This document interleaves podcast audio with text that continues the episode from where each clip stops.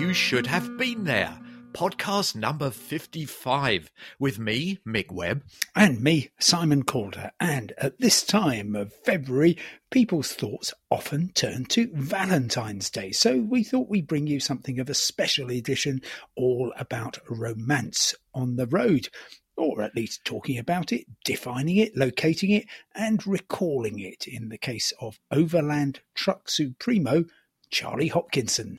I think an overland truck, in the best possible way, is probably the best dating app you can have.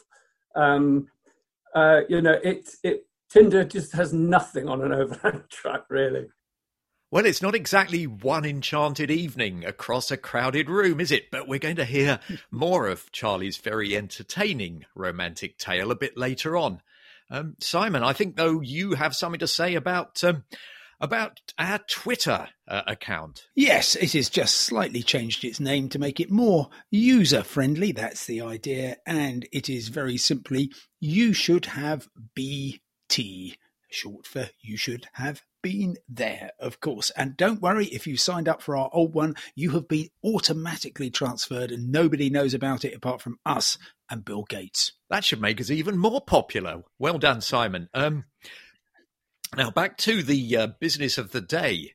Uh, Valentine's Day. Now, obviously, uh, it's very hard to be away in a romantic location at the moment, but we did uh, ask other people what their idea of a perfect romantic location was. Uh, and amongst them was Claire Wrathall, who in last week's uh, podcast talked very entertainingly and informatively about the island of Mustique. And we took the opportunity to ask her what her most romantic evening had been this sounds like a terrible, terrible name drop. Um, I think it's Francis Ford Coppola's villa at Blancaneaux Lodge in the Belizean jungle, where I just remember sitting on the deck there, watching the fireflies over the Privassion River, drinking wine, uh, drinking a sparkling rosé called Sofia, named after his daughter from his Napa vineyard,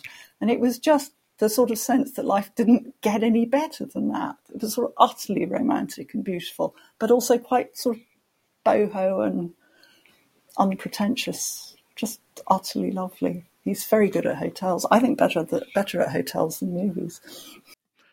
Well, that's a possibly controversial judgment from Claire Wrathall, but I suppose as long as um, Francis Ford Coppola's film Apocalypse Now uh, doesn't uh, influence the way he runs his hotels and jungle hideaways, that'll be a good thing. And of course, um, one hopes that your uh, anybody's romantic uh, engagements don't end in the uh, manner of apocalypse now. But back to the subject of romance. And in fact, after listening to Claire last week, Martin got in touch on Twitter and said cocktails at the wonderful Basil's Bar, long lunches at the Cotton House, and relaxing on their small private beach are all memories of our wonderful time in the paradise that is Mustique. Ah. So tranquil and calm, he says. And I would say so romantic. You do have to have certain ingredients, I think, for a romantic environment, don't you? What would be on your list, Mick? Right. Well, um, I quite like the idea of the cabin in the jungle. I think being quite isolated is a very good idea. And I think it's also very nice to be able to hear the sounds of nature rather than the chinking of other people's uh, glasses, even if they are filled with uh, champagne or, um, in Claire's case, uh, a very nice uh, sparkling rosé.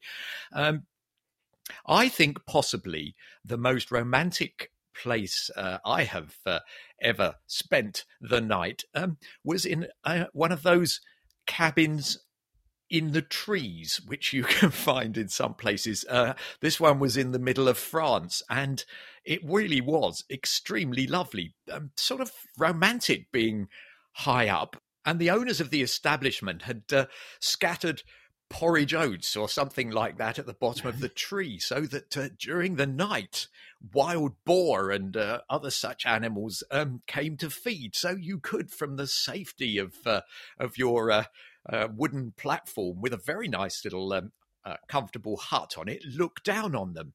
And then just when you thought oh damn i'm up a tree and wouldn't it be nice to have a romantic breakfast a romantic breakfast on a tray arrived and being french it obviously involved a thermos of very good coffee and croissants and butter and uh, it was in a basket actually so it could be uh, winched up. There was a hook and a pulley sort of system, so you could pull it all up and then um, and then enjoy your romantic breakfast. I thought that was brilliant and very romantic. Yes, if you want a similar um, high high altitude experience across the border, actually in Germany, uh, let me commend the Hotel im Wasserturm.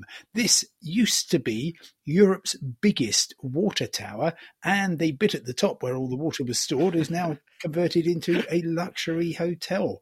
Um, but of course, there's much more to romance, Mick, than simply uh, the the location that you're in and maybe the person you're with. Because I think it's possible to find a romantic location where you get this great surge of emotion, even if you're on your own, or in the case of my first trip to Granada in Spain, in the company of your um, uh, old pals Roy and Tim, neither of whom I was um, or am uh, romantically involved with. Well, I think you've broadened out the Valentine's brand there, Simon, uh, to include singles. So fair play to you. Let's get back on twin track, um, the more conventional form of romance, um, with my hyper romantic colleague, Kathy Adams. She's head of travel at The Independent, and she's just returned from maternity leave, which gives you a clue about how her romantic encounter in Poland turned out. So, the story of how me and my husband David met, um, it was in April 2008, um, and we met in Krakow in Poland. So, he'd, he'd flown out for a weekend away with a friend of his, and I was on my final stop of a three week uh, backpacking tour around Eastern Europe on my own. So, yeah, I was more than glad for some company. Um, we were staying in the same hostel room, it was a dorm room for eight people. Um, and I was sort of unpacking my stuff, I remember, when he walked in and was like, "Oh, hey, you know, you're, you're from the UK. Do you fancy going to grab a drink down at the bar?" Like that's the one thing that we have in common. So we ended up having a drink downstairs with another friend of his that's become a, a really good friend since. Um, yeah, and this really sort of dark subterranean brick bar, um, drinking the Polish vodka Zubrowka until the early hours. Um, then the next day we were like, you know what, should we just stay in touch? Stayed in touch when I was back in London, he was back in London. And yeah, that's what, 13 years later, we're still here, we're married, um, we've got a 10 month old son, Samuel. Um, yeah, and Poland will always have a very, very fond place in both our hearts. We've actually never managed to make it back to Krakow, which is quite embarrassing. We have been to Warsaw together, um, but never Krakow. But we are desperate to go back. I think the moment, you know, now we have Samuel as well, the moment that lockdown um, restrictions allow us to, that will be the first place on our list. Oh, well, that's a very good story from Kathy. And uh, I think it includes an ingredient which um, must be high on the list of uh, uh, romantic accessories for um, um, a British kind of encounter Zubrowka vodka in this case. Yes, and extraordinary that, that they should be in. Uh, some would say, and I would probably agree, the most beautiful city in Central or Eastern Europe, and yet this romance blossomed when they were in the the the uh, this subterranean bar. So I do hope that they get back and appreciate the um, uh, sights above ground um, with with young Samuel very soon. Well, I'm not sure that windowless cellars would. Uh, feature high on the uh, list of romantic destinations, which uh, holiday companies are obviously very keen to market around this uh, time of year. Um, I've noticed that uh, one new entry into the market is the heart shaped island. Um, and there are quite a lot of them around the world, and many of which you can uh, visit in one way or another, and some of them you can even stay on. But uh, uh, here are my three top top choices for um, heart shaped islands. I'm not going to include Love Island in this because it's not heart shaped. It's uh, filmed mostly on uh, Mallorca. Also, I think uh, you could question whether love is part of the uh, of the recipe for that series. Um, but anyway, here are my uh, here are my three top heart shaped islands: uh, Galešnjak, which is in Croatia. It's off yeah. the Adriatic coast, obviously about 25 kilometers south of Zadar, uh, which is a very lovely sort of mini Dubrovnik, if if uh, you haven't been there. Um, yeah. And uh, there is a really perfect heart-shaped island there, Galešnjak. Uh, I reckon it's about uh, a kilometre off the coast, and I reckon you could quite happily swim to it uh, if you ah, wanted to. Uh, this is just partner. Yeah. Yeah, that's right. But that's my idea. You can go to it, although there aren't any ferries, and it is actually um, privately owned. Uh, and it was only discovered uh, a few years ago when Google uh, Earth uh, got going and it was mapped, and people realized that seen from above, it was a perfect heart shape. Uh, unfortunately, this made it really quite popular, and the owner of it um, pretty well stripped it bare of trees and vegetation, uh, and he's apparently in the process of uh, building a, a, chapel so that people can go and uh, and get married there, um, and presumably pay him um, royally for the privilege. But uh, anyway, he also oh. claims that he's going to be planting olive trees uh, and making it look uh, lovely again. Uh, in terms of heart shaped natural features, I would suggest if you want to avoid crowds and desecration, then the place to go is um, uh, Montagnon in France, which you and I have actually been to. And uh, interestingly, before the recording, um, I was um, very enthusiastic about uh, how lovely it was to be with you as we look down on this um, uh, lovely heart shaped lake.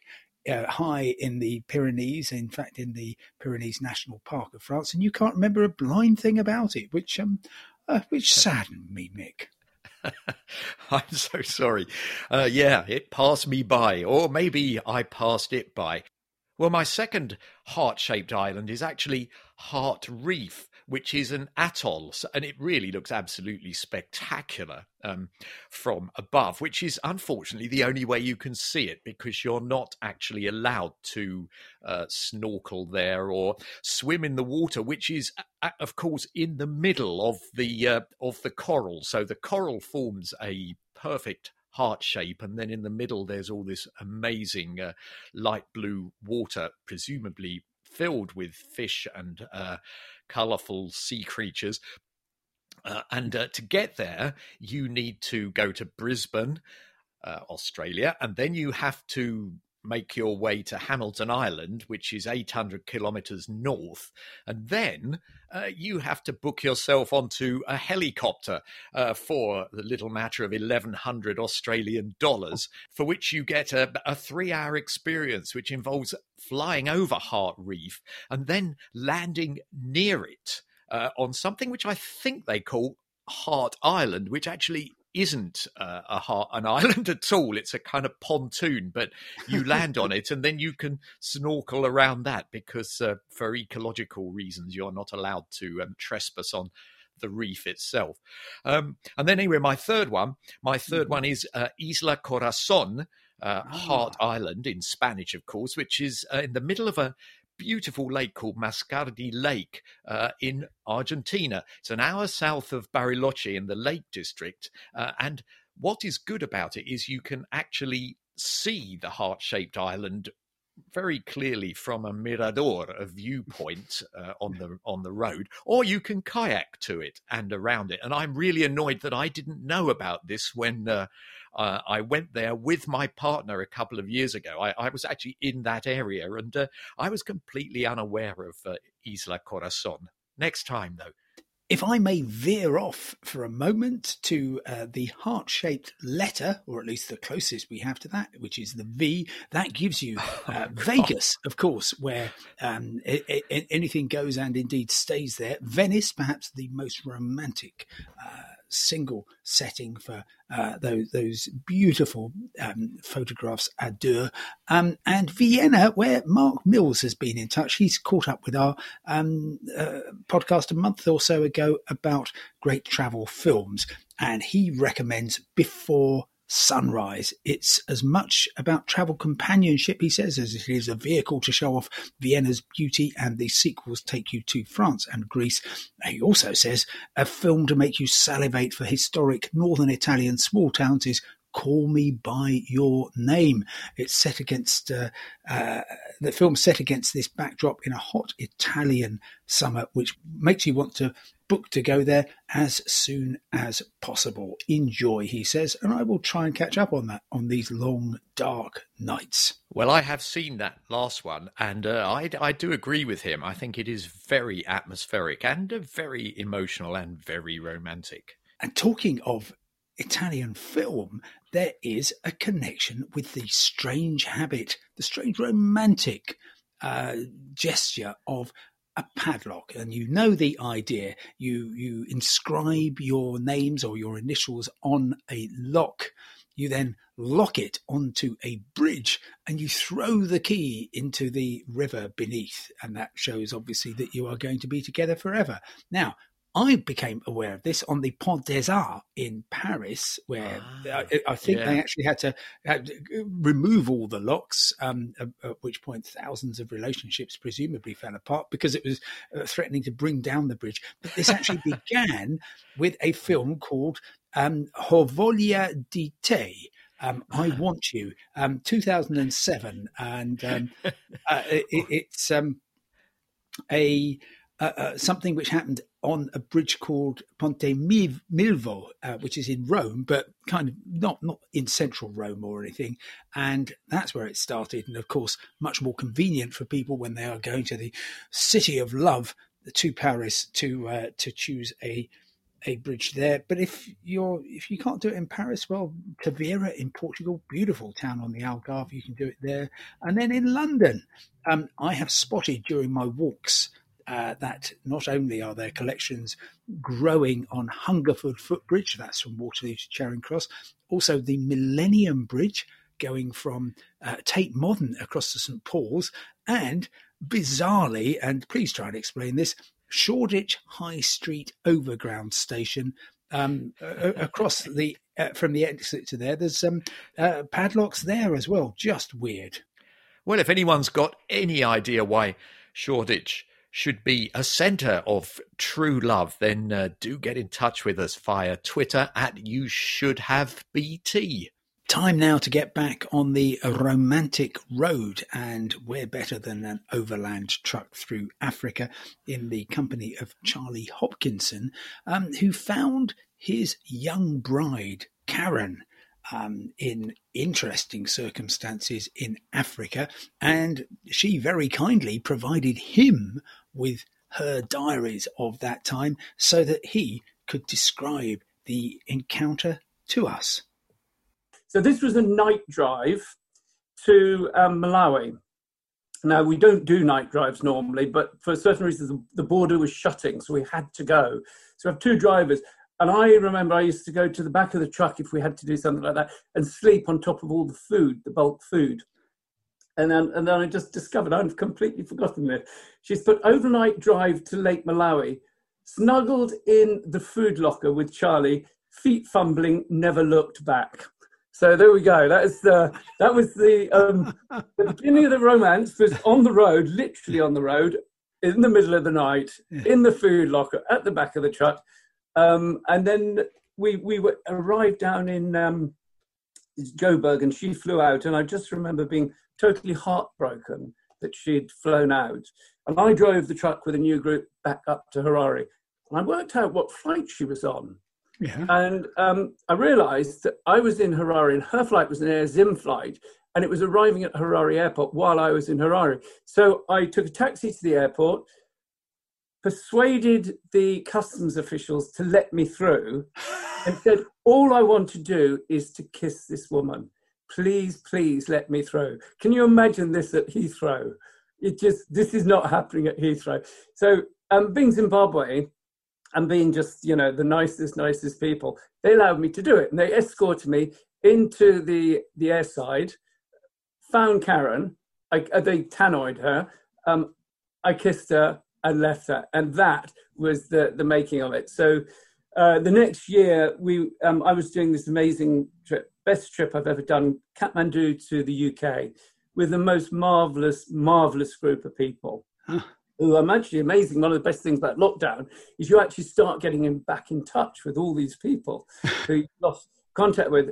anyway, cut a long story short, Karen joined us in Jordan, but and there's another airport story here, Simon. Yeah. Um, I was a day late because on the Syrian Turkish border, we got stopped because one of the passengers tried to take a photo of something not not good, and we never caught that day up. So, um, and then she arrived down in um, um, Amman Airport to find I wasn't there. Oh, no.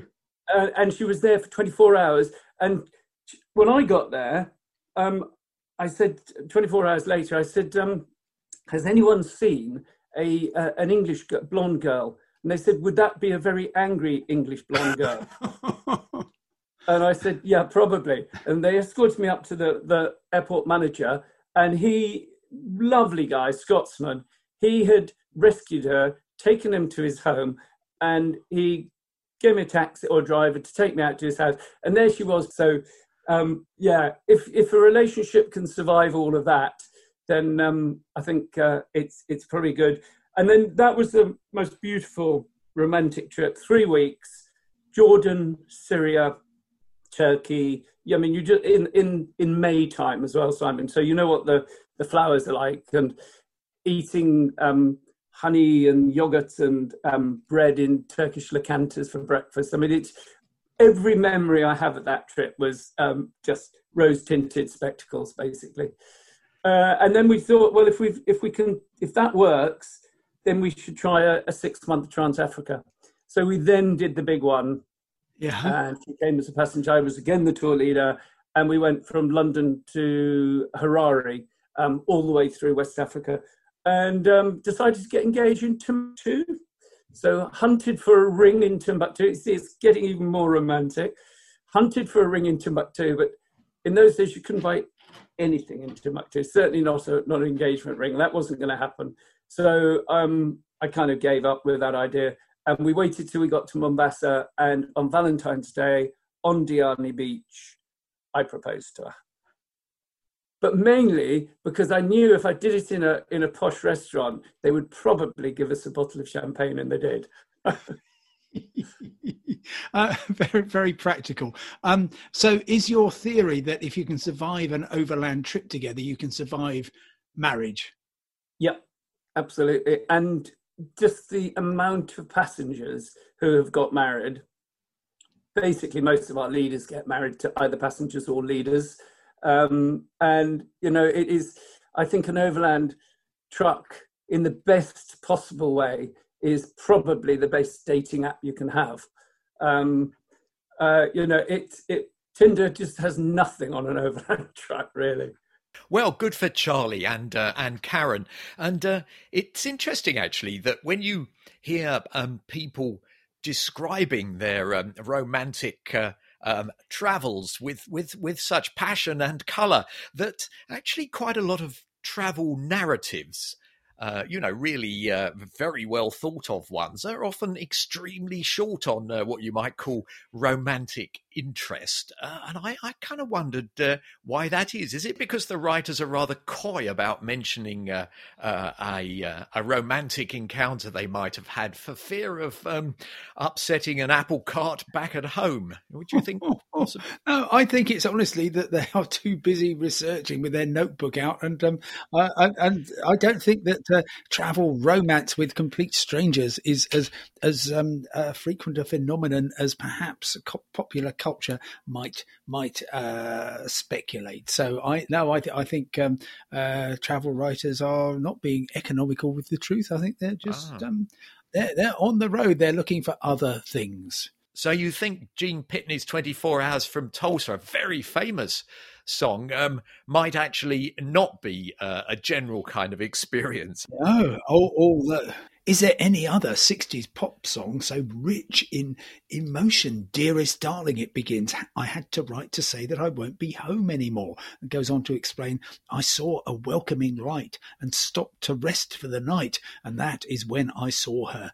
As I, yes, I remember it, Simon, yes. As I pulled in outside of a small motel, she was there And so I walked up to her, asked where I could get something to eat, and she showed me where. Well, and that was the, the beginning of a, a great romance. Um, I think it's a bit grim, really, to have uh, written. I suppose it could have been even grimmer in uh, 2021. I mean, he would have probably just sent a text message, wouldn't he? Um, uh, yes, although I think even that's a bit um, uh, 20th century. Um, maybe maybe uh, TikTok or Instagram or or something else. But um, oh, what with a picture of yeah. the motel? Guess who I met at this motel? Look, this isn't funny, everybody. We want to hear your real stories of romance on the road, and um, we will bring the best next week. Uh, best way to get in touch with us is not by sending us Instagrams of your romantic uh, motels, but uh, through Twitter, um, just uh, at you should have BT. We'll look forward to hearing from you there. In the meantime, um, here's, here's uh, we, we've got a message from Neil Gray. Out of interest, is there still anywhere you have yet to visit, but you want to? Well, that would fill an entire podcast, Mick, and I think we should probably do that. Dream locations after we've done romantic liaisons. Yes, that's a very good idea. But uh, in fact, next week's um, podcast is already spoken for. Um, we're going to be talking to Joe Fallon, who is the co-founder of a uh, a, a, small travel um, firm, and uh, we're going to find out from him uh, how he is managing to get through the pandemic, how he hopes to um, come back stronger after it, and also uh, how he's been experiencing lockdown in many different continents. Well, I can't wait to hear more. Um, meanwhile, from me, Simon Calder, and me, Mick Webb, goodbye. Goodbye.